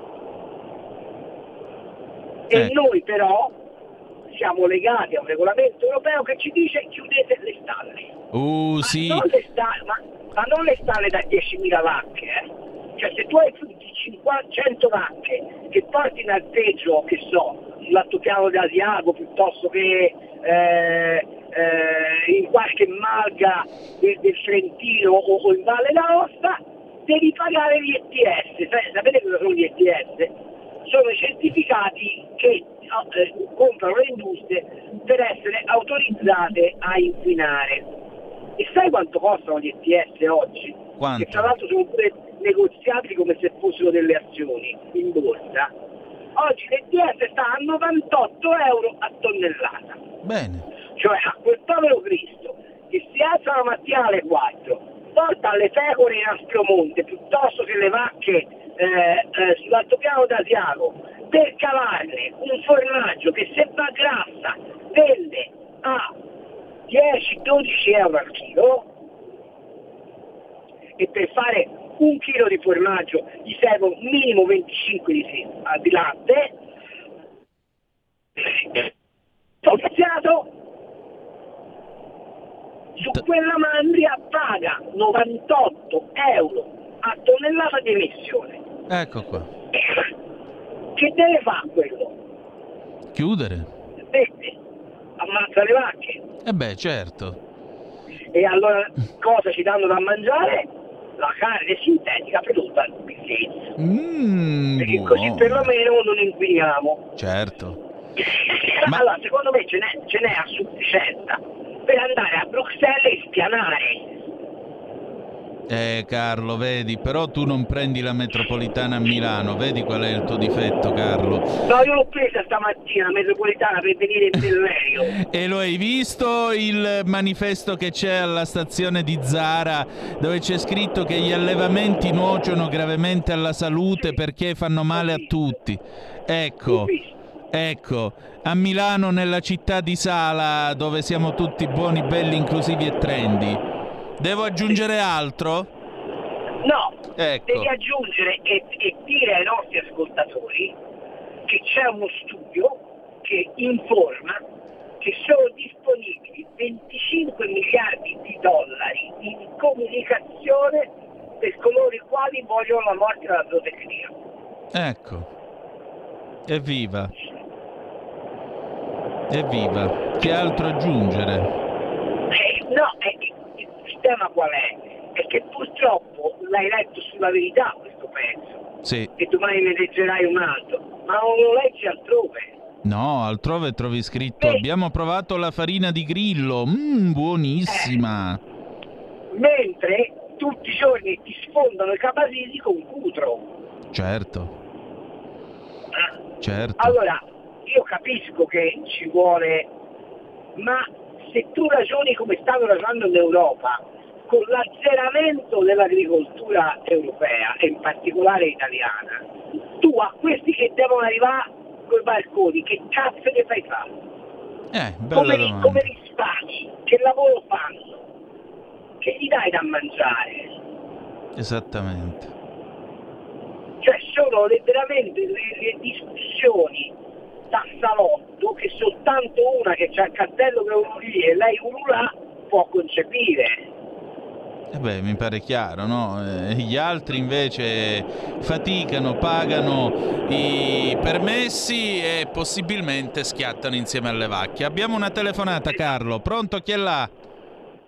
Sono Gianni da Genova, ciao. Ciao Gianni. Saluto a Carlo. Eh, vi invito tutti e due qua a Rapallo quando eh, volete, vi faccio assaggiare la, la farinata e la focaccia di Vivaldi che è bravissimo con i grilli, che parlavi dei grilli, eh, con la farina di grilli. Mm. Noi mangiamo la farinata quella vera e Ecco. i che li Eh, ascoltiamo sarà- eh, è che la cantare fa buonissima, è che la fa Eh. buonissima Vivaldi, eh, come, come Dio comanda. E volevo dirti questo Carlo, eh, pensate un po' che noi dal 99 che paghiamo un sacco di miliardi in più all'anno come contributori netti a questa, a questa schifezza qua che è, che è la cosiddetta disunione europea, non Unione Europea. E giustamente come eh, ricordavi, l'Italia ha un inquinamento bassissimo rispetto a tutti gli altri, dello 9%, e, l'Europa stessa circa il 9%, quando quelli che inquinano più di tutti sono la Cina, l'India e gli Stati Uniti d'America e mai come adesso le centrali a carbone vanno a mille. Cioè è impossibile con la Commissione europea continuare a, a prendere le gran legnate, sia nell'agricoltura, sia con, con l'automotive, sia con il green, sia col Nutri-Score, sia col far to fork. Cioè qua bisognerà, o prima o poi non si può andare con queste von der Leyen, con le Lagarde, che stanno facendo danni a, a tutto spiano. Altro che la brigata Wagner. Ce l'abbiamo qua in Europa le brigate che fanno dei gran danni. Eh, ma l'anno prossimo si vota però. te, Gianni, e la cosa che andrebbe organizzata, e mi meraviglio che la Meloni non ci pensi, è che siccome fra un anno si vota per le europee e si dovrà rinnovare la Commissione europea, secondo me se la Lega e Fratelli d'Italia a livello europeo, Fratelli d'Italia intendo in quanto la Meloni è la leader dei conservatori europei, si mettono a lavorare. Non è mica detto che non si riesca ad avere una Commissione europea dal 2024 di segno completamente diverso rispetto a questa eh, Commissione radical chic incapace di tutto, se non di incassare i soldi del Qatargate e compiacere le multinazionali. Esatto, ci vogliono però i voti. Se la gente va a votare, se la gente fa il solito discorso, non me ne frega niente, sono tutti uguali, dopo arriveranno quelli che imporranno non solo il cappotto alle case, ma anche al cervello e a quel punto bisognerà stare zitti, muti e pipa. io- io mi vorrò, io mi vorrò divertire quando a Papa Francesco qualcuno andrà lì a dirgli sai che c'è, ora devi fare il cappotto al palazzo apostolico progettato dal Bernini. Mamma mia. Mamma mia. Non ho parole, guarda, non ho parole. Non ho parole. Cioè, proprio la stupidità al potere, veramente. Sì, ma in base a criteri di cieca burocratizzazione del- Sì. del- della cosa pubblica.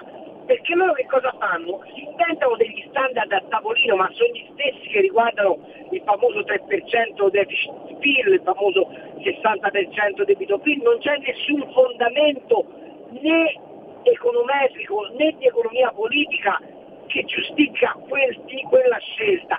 Poi si stare al 3 come all'8, come al 2, come all'1, perché non c'è un fondamento in quel ragionamento lì. Bene, con la stessa logica, loro ti dicono le case green col cappotto.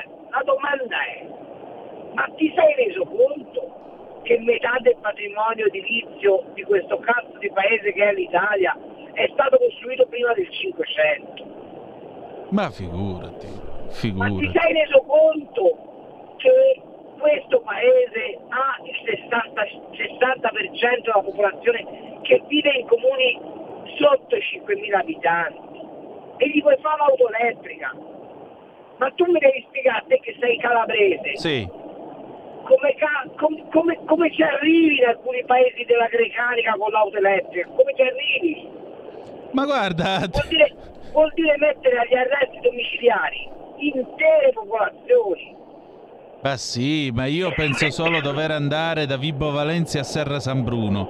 A un certo punto uno arriva al ponte di ferro di Vazzano, gli finisce la corrente elettrica e resta lì sulla fiumara sperando che passa l'autobus delle Calabro Lucane e lo raccoglie.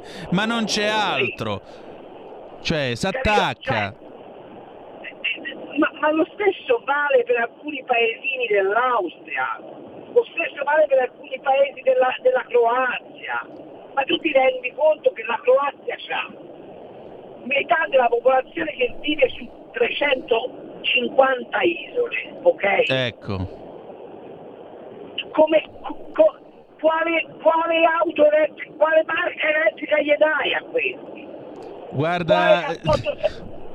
Te lo immagini a Cocciula, isola edificata dalla Serenissima Repubblica di Venezia a partire da metà del 600 gli fa il cappotto termico, no? Fatemi capire. Ma per favore, 30 secondi di pausa Carlo, torniamo subito. Stai ascoltando Radio Libertà. La tua voce libera, senza filtri né censura. La tua radio. Allora, rieccoci, questo è sempre Zoom, ufficio cambi, Carlo Cambi, Antonino Danna al microfono. Abbiamo ancora una telefonata e pochi minuti anche perché Carlo lo vedete è in viaggio e quindi è giusto che si concentri sulla guida. Pronto chi è là? Ciao Antonino, Ciao. sono Mauro di Reggio. Dici?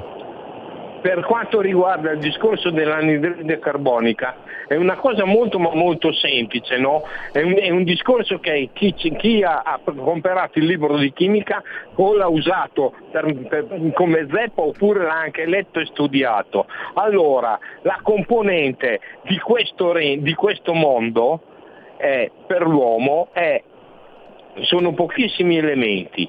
Il primo è il carbonio, poi c'è la produzione di idrogeno che ne fa i 15 litri al giorno e poi dopo c'è l'ossigeno che viene sintetizzato no, tramite i mitocondri che sono i precursori.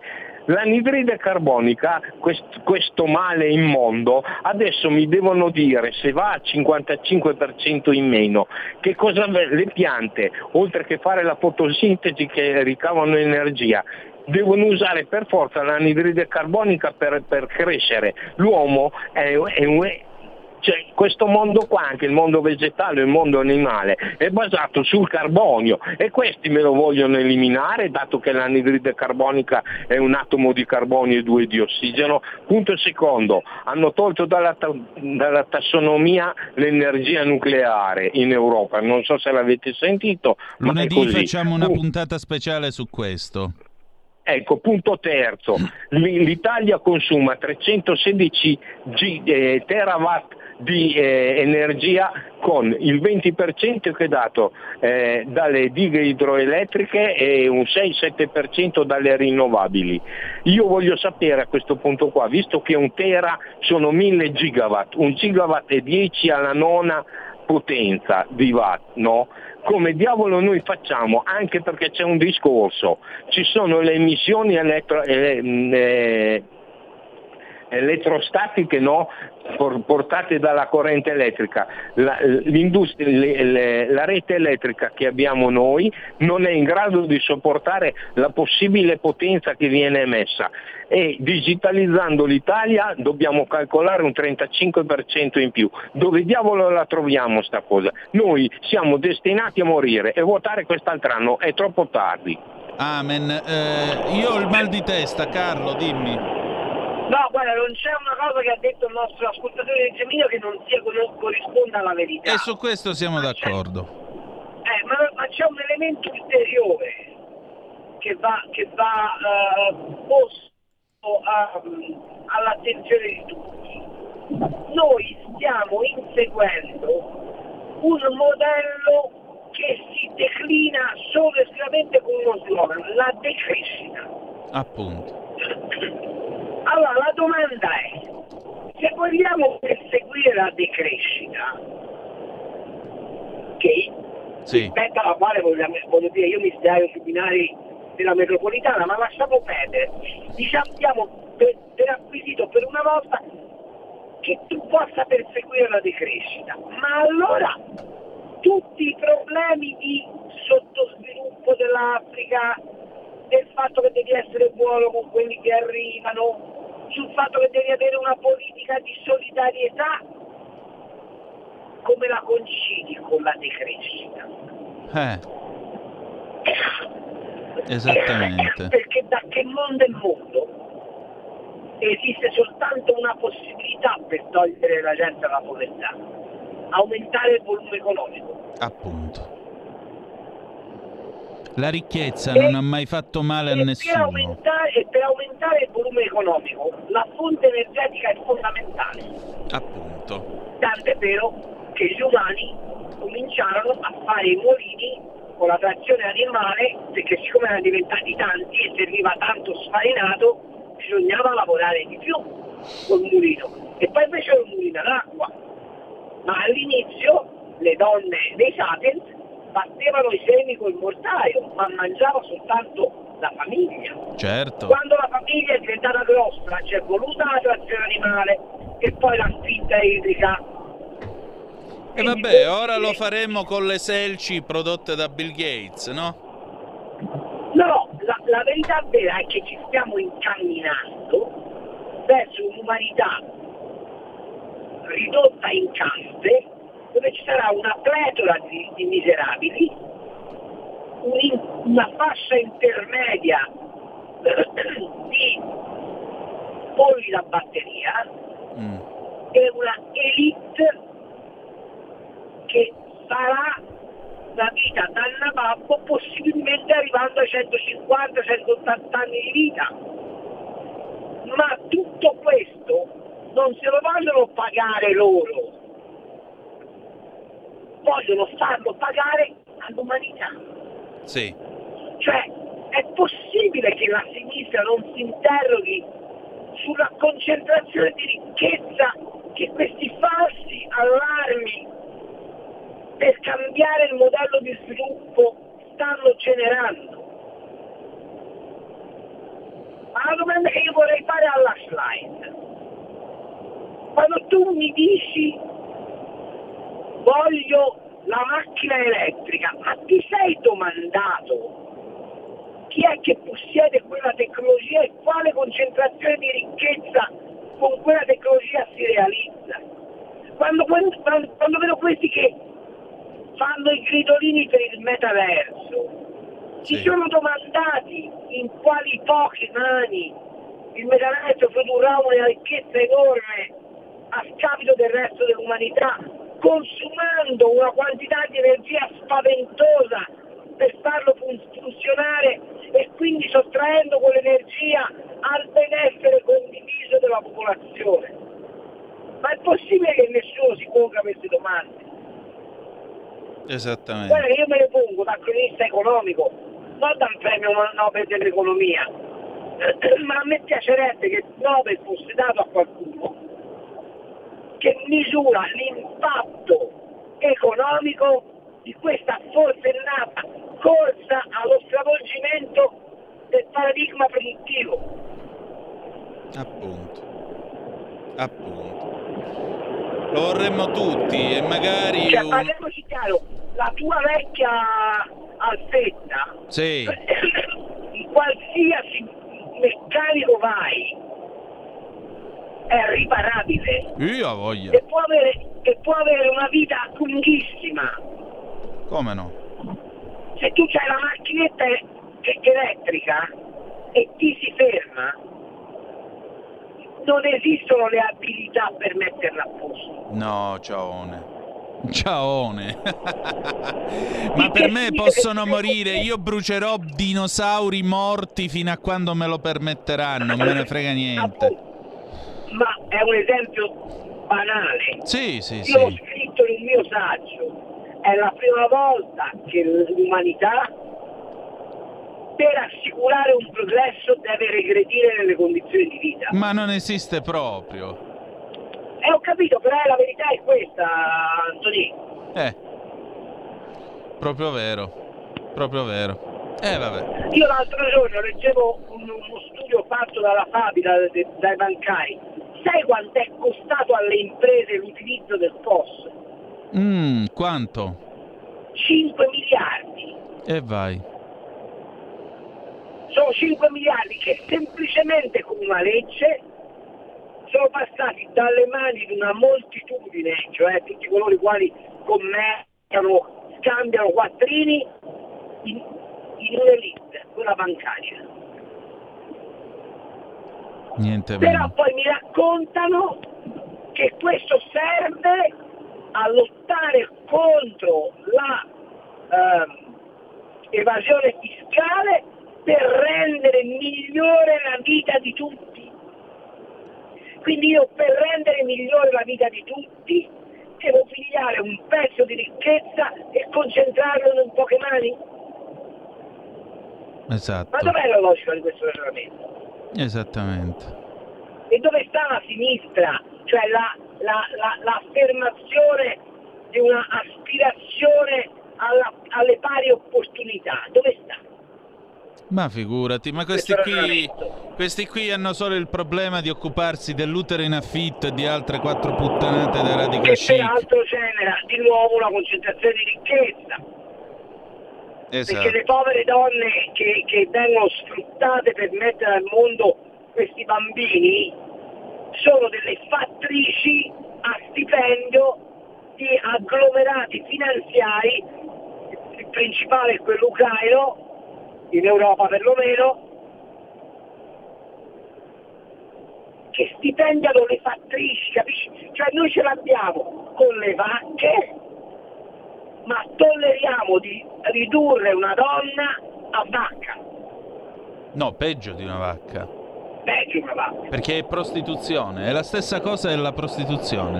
No, è, è È ancora peggio, è ancora più umiliante.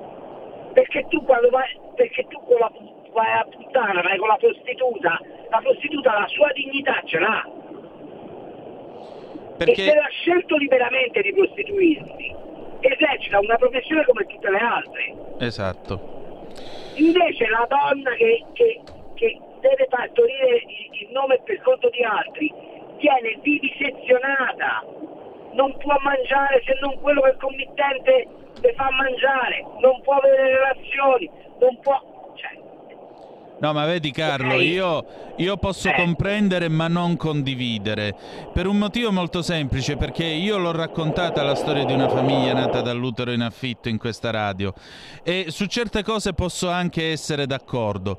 Ma ripensandoci c'è una cosa che mi lascia esterrefatto ed è un'ipocrisia di fondo. Perché tu comunque a un bambino che ti viene a dire ma io di chi sono figlio, non puoi dire che quella che vedi ogni tanto su Skype è tua zia. Cioè è quella che t'ha partorito dopo che qualcuno le ha dato i soldi per metterti al mondo, questo è il fatto. è tutto. Ma la domanda è, e quanto si sente mercificato quel bambino?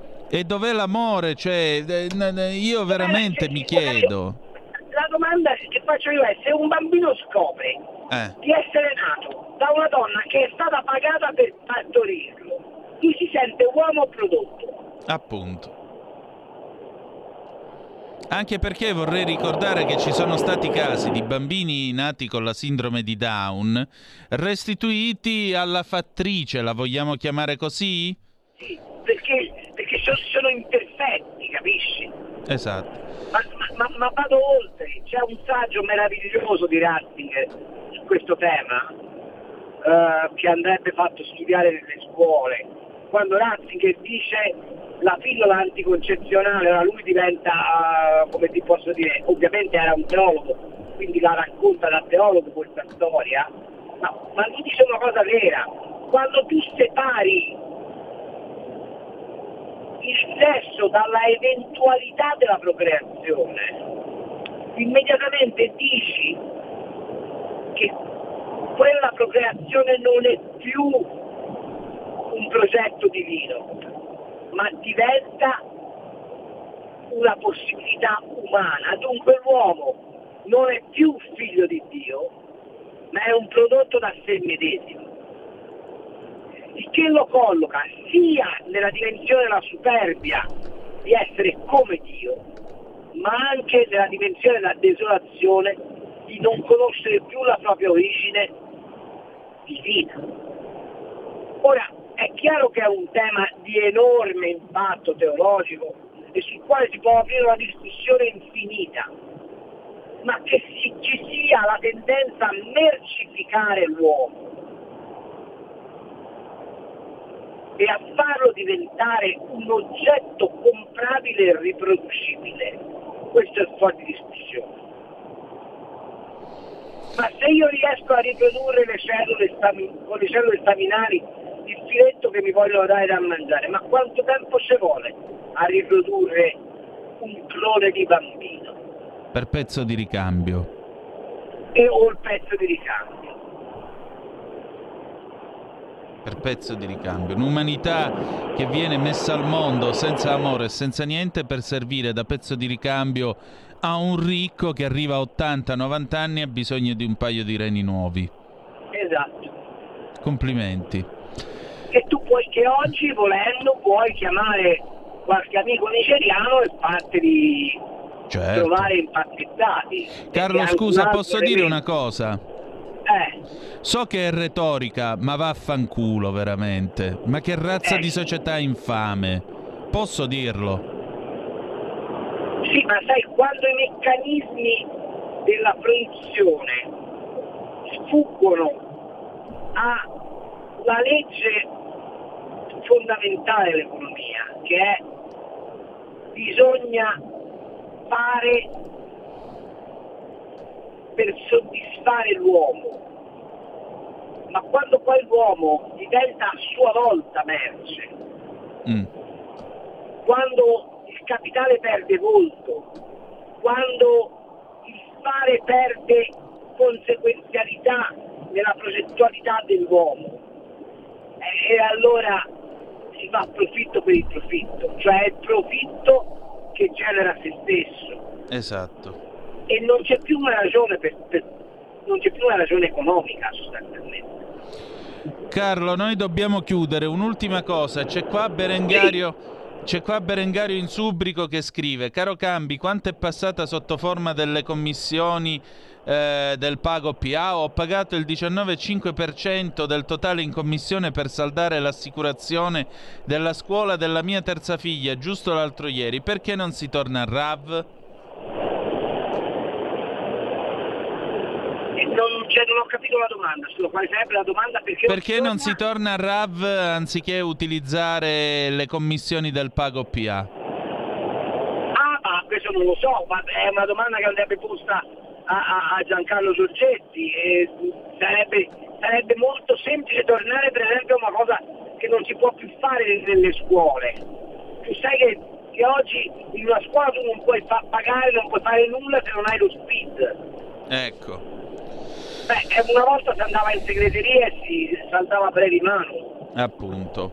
Appunto. Il problema è che c'è questo impazzimento di superfetazione burocratica rispetto a una tecnologia che è aliena ed è evidente che se tu non ridai a questa roba una finalità, come dire, eh, stavo per dire un volto umano, eh, alla fine tutto questo ti prende il sopravvento.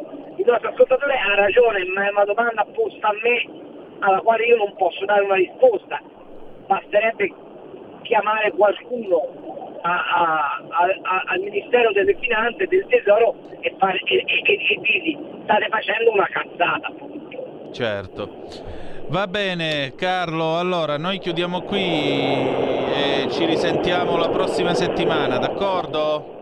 D'accordo Antonino e spero di tornare presto nella tua, nella tua Milano. Buon viaggio! E così prendo la metropolitana e mi rincuoro sapendo che gli allevamenti uccidono. Va bene, mi raccomando, eh, che io l'avevo visto ieri Ciao. sera e ho pensato a te, per cui...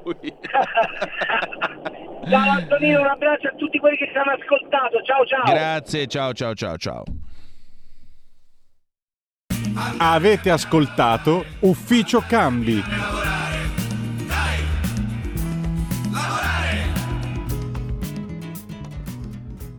Allora, bella gente, noi per questa sera abbiamo finito, vi si ringrazia, domani dalle 17.30 chilometro zoom con eh, Lorenzo Viviani, non abbiamo più tempo per ulteriori news, però io vi voglio ringraziare, salutare adesso qui Parlamento con l'onorevole Alessandro Gigliovigna e un'ultima cosa, la canzone d'amore con cui ci lasciamo è del 77, Gli alunni del sole a Canzoncella.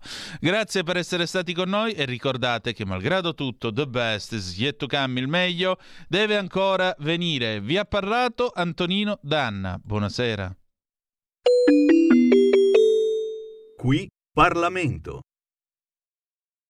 Allora, intanto permettetemi un ringraziamento al mio capogruppo Riccardo Molinari per aver eh, scritto questa mozione, per aver portato questa discussione qui in aula alla Camera dei Deputati e anche un grazie a tutti gli altri gruppi di maggioranza per aver eh, firmato questa mozione. La domanda che noi oggi ci facciamo qui in questa assise è perché la Commissione europea sta varando o sta provando a varare o sta portando temi di questo tipo, di questo genere eh, all'ordine del giorno della discussione continentale, quindi della discussione anche nei nostri Stati membri? Beh, le risposte possono essere molteplici e per questi temi ovviamente intendo temi come le auto elettriche, le farine di grillo, la carne sintetica, l'etichettatura sul vino, ovviamente il Nutri-Score è il tema di cui oggi stiamo parlando, ovvero le case green. I- la risposta è eh, multipla, sono molte risposte, almeno tre. Prima risposta, manca un anno alla fine del mandato della Presidente della Commissione europea e di questa Commissione europea. Evidentemente stanno cercando, hanno avuto una- un tentativo di eh, accelerazione su quelle che sono le loro politiche.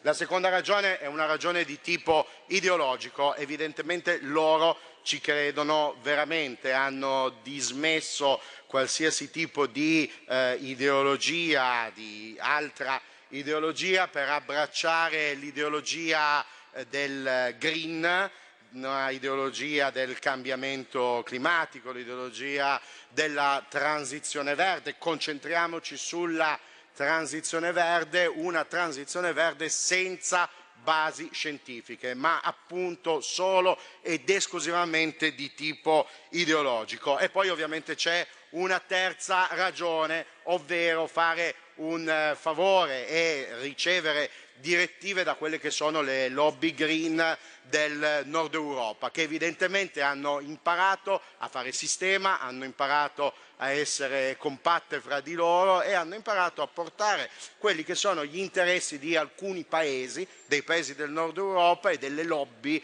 che in questi paesi vivono e in questi paesi lavorano. In quattordicesima commissione c'è stato e c'è tuttora un grande impegno su questo tema. Abbiamo fatto partire, ringrazio tutti i gruppi di opposizione e di maggioranza per il grande impegno e la partecipazione, abbiamo fatto partire un importante ciclo di audizioni sulle case green, sulla direttiva case green e stiamo facendo quello che Bruxelles non ha voluto fare, ovvero stiamo ascoltando il sistema paese. Abbiamo già audito ANCI, abbiamo audito Confedilizia, abbiamo audito Airo, abbiamo audito eh, Asso, Asso Esco, udiremo Proxigas, abbiamo udito Lenard e visto che è l'8 maggio abbiamo udito anche AIDA. La, eh, visto che l'8 maggio mi piace ricordare che abbiamo udito anche AIDA, ovvero l'Associazione delle Donne delle donne, eh, delle donne